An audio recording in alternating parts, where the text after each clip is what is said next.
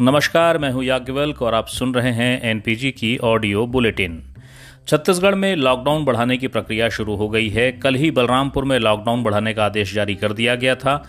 आज बिलासपुर और जशपुर में भी लॉकडाउन को बढ़ाने का निर्णय ले लिया गया। हालाँकि धमतरी में लॉकडाउन नहीं बढ़ाया जा रहा है। धमतरी में सभी दुकानें कोरोना गाइडलाइन का पालन करते हुए खुलनी शुरू हो जाएँगी। बिलासपुर में 24 मई की रात 12 बजे तक और जशपुर में 23 मई की रात 12 बजे तक लॉकडाउन को बढ़ाया गया है। खबरें हैं कि कल देर शाम तक छत्तीसगढ़ के कई अन्य जिलों में भी लॉकडाउन को बढ़ाए जाने की जानकारी सामने आ सकती है।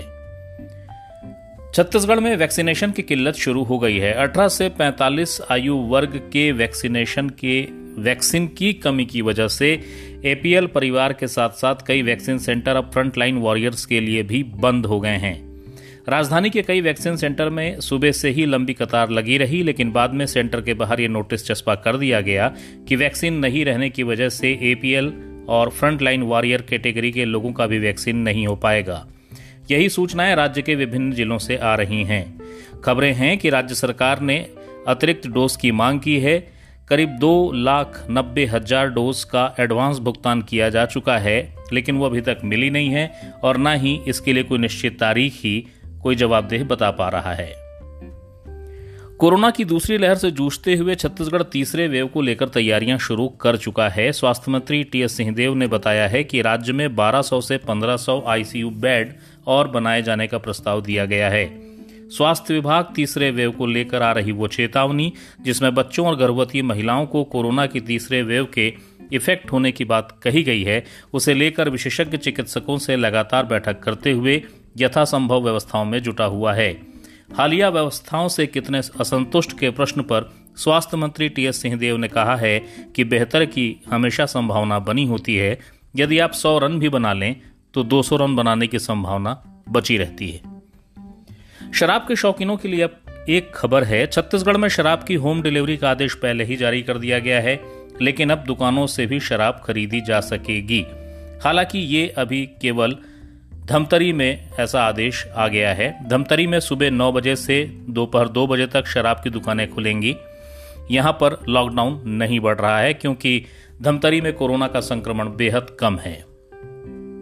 बस्तर के दंतेवाड़ा ज़िले में डीआरजी और माओवादियों के बीच मुठभेड़ के बाद एक माओवादी का शव दो नग देसी हथियार के साथ मिलने का दावा पुलिस ने किया है।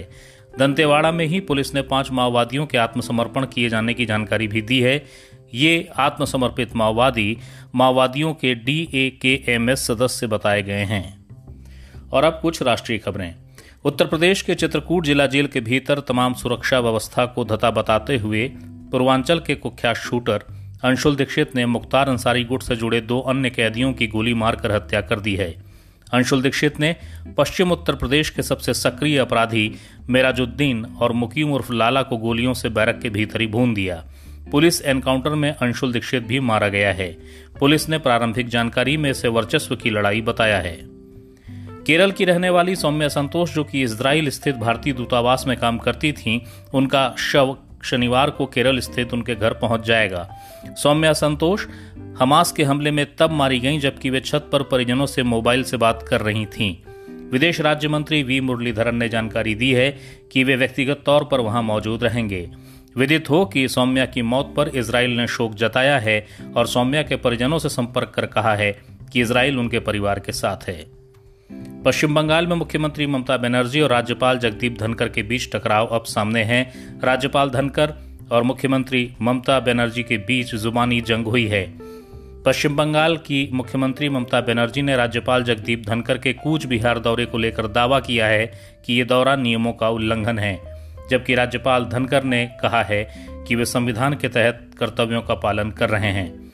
राज्यपाल धनकर असम के रनपगली पहुँचे, जहाँ खुद को बीजेपी समर्थक बताते हुए कई परिवारों ने शरण ली हुई है।